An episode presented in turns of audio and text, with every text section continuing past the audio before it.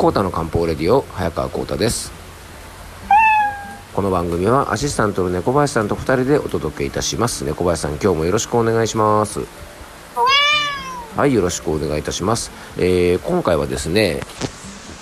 えー、なんだっけなテーマ。あネガティブ思考は悪いこと、えー、ネガティブ思考を上手に活用して心も体も健康にというテーマでね、えー、お届けをしていきたいと思います。で小林さんと今2人でですねあの今日は僕の家のテラスにいるんですよね。うんまあ、雨の音が皆さんね聞こえますでしょうかさっきもね雷がゴロゴロ鳴っていてですねすごかったんですけども、まあ、今日はお休みということでねちょっと今あの僕の家のテラスでのんびりとあの小林さんとしていたんですけども、まあ、なんでね雨の中、まあ、テラスなんかにいるのかというとですね、えー、まあ、ちょっと外が涼しくてね気持ちがいいというのもあるんですがあの実はですねちょうど2年前のですねあの今日ですね、えー、我が家にですねあのにゃんこがやってきた日なんですよね。そうちょうどね2年前はですね今日と同じようにあのすごく雨が降っていてですね山梨県に台風が近づいていた日なんですよね。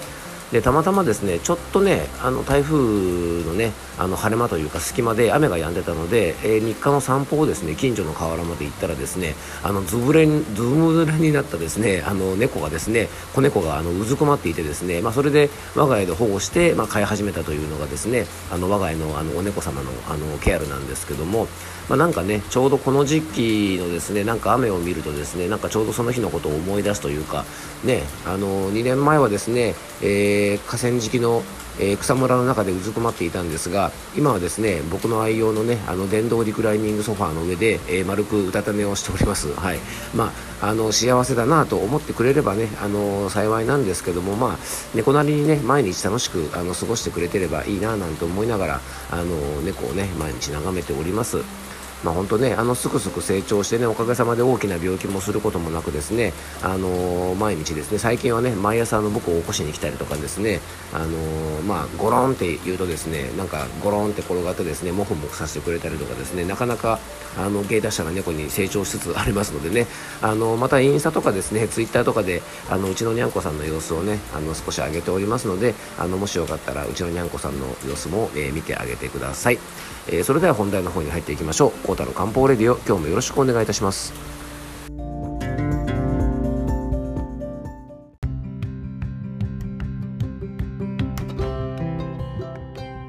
はい、ということでね、今日の本題の方に入っていきたいと思います。えー、今日はですね、ネガティブ思考って悪いことなの？ということをね、ちょっといろいろ深掘りして考えてみたいなと思います。まあちょっとね、いろんなきっかけがあって今日この話をしようかなと思ったんですけども、よくですね、前向き発言をしろとかね、もうポジティブ、ポジティブってなんかよく耳にしますよね。なんかあのネガティブな発言はダメとかですねなんかそういうイメージって結構ね皆さんもあの持ってる方も多いし耳にすると思うんですね。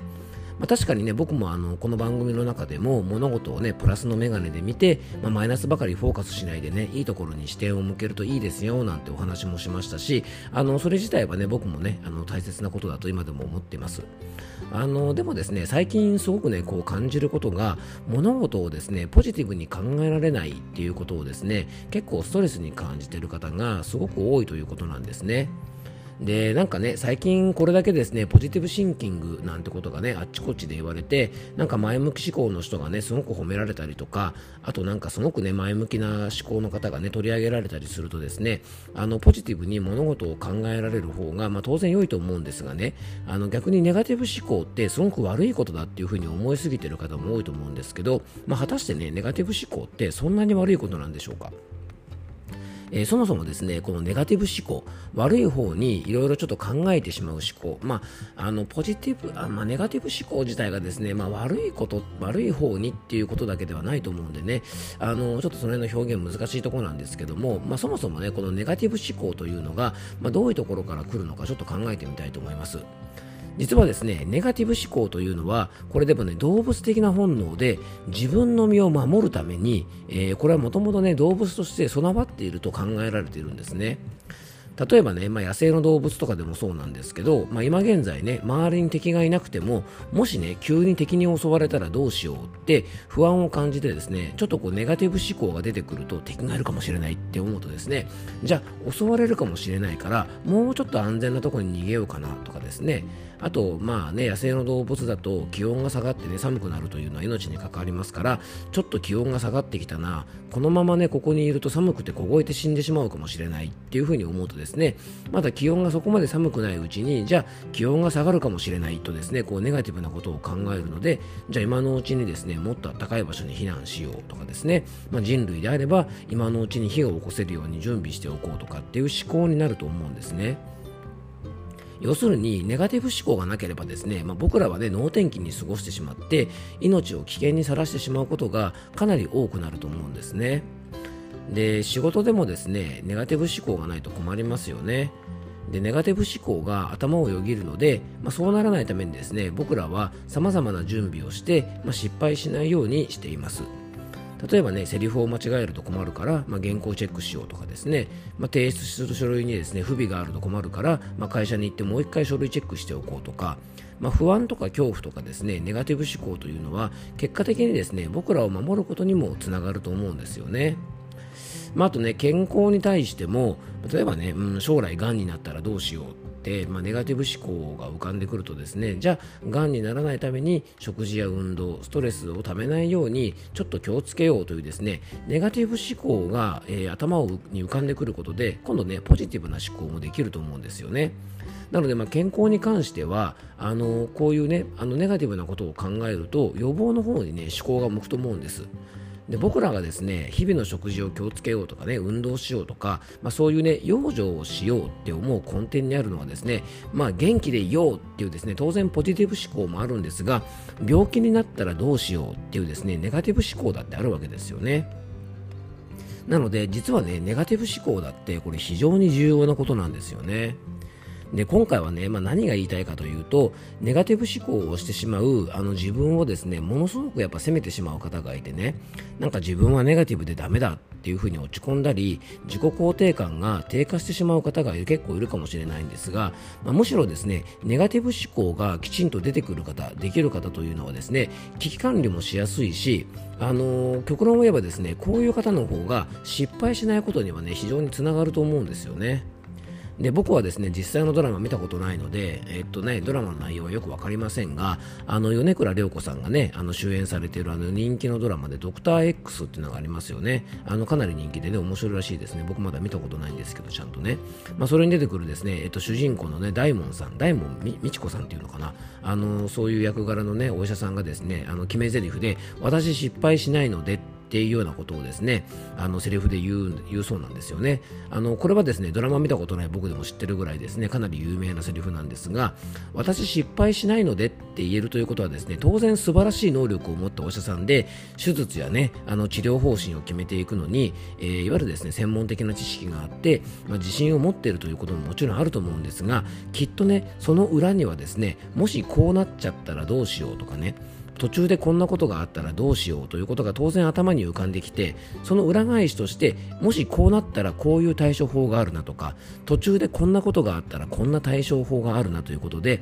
多分このネガティブ思考というのを上手に使って準備してるからこそ私失敗しないのでと出てくると思うんですよね。よくですね、最近ま YouTube とかね、そういうので多いのかな、あの一問一答ね、あのなんかメッセージとかでコメントとかでね、質問されてそれにポンって答えたりするような一問一答系って今結構ね、多いと思うんですけど、あのそういうことやってる方にね、よくそんなにすぐにね、答えがポンポン出てきて答えられるねって聞く方が結構いると思うんですけど、当然ね、そういう回答する方って、まあ、頭の回転が速くてですねあの答えがすぐに出てくることもあると思うんですがあの多くの場合事前にねこんなことを聞かれたらどうしようって考えていろんなパターンの答えを考えていて、ね、事前にしっかり準備していると結構言われてますよね。なのでねこれだってある意味ネガティブ思考がないとできないことだと思うんですね。でまあ、ポジティブ思考となんかね能天気っていうのは、まあ、またちょっと違うのでねあのー、なんかそこは一緒くたにしない方がいいんですけども、あのー、ぜひですね、自分はネガティブ思考だからダメだと落ち込むのではなくてですね、ネガティブ思考も、まあ、成功したりするためにはとっても大切な思考であるということをですね、あの、今日の話はぜひ知っていただきたいんですね。で大切なのが不安や心配があの消えなくなってしまう。要はネガティブ思考でね常にネガティブネガティブで、えー、不安や失敗心配がですねあの消えないっていうのもまあこれはね心を病んでしまう原因になるのであのちょっと注意が必要なんですけどもね、えー、ネガティブ思考が出てきた時にあの考えても答えが出ないこと。あとねもう一つがですね子供とか、えー、例えば親とかパートナーとか友人とか何かしらね他者が介在して自分ではコントロールができないこともたくさんありますよね。ねでそういうことはですねネガティブなことを考えて考え続けても仕方がないので一度でもネガティブな考えが出てくることはいいんですがあのもしね、えー、っとまあ、これは考えてもしょうがないようなとか、まあ、これはですね自分ではコントロールできないことだから仕方がないなという思考が出てきたらあのそこでですねぜひストップさせてほしいんですね。あのそういうことができればですねこのネガティブ思考というものをあの上手に活用できると思いますので、まあ、今回はですねマイナスのイメージが強いですねネガティブ思考についてちょっと深掘って考えてみたのでぜひ皆さんもねこのネガティブ思考というのを上手に活用することで結果的にですねあのポジティブな考え方にもつながるしあの心とか体の健康にもつながると思うので、えー、ちょっと参考にしてみていただけたらと思います。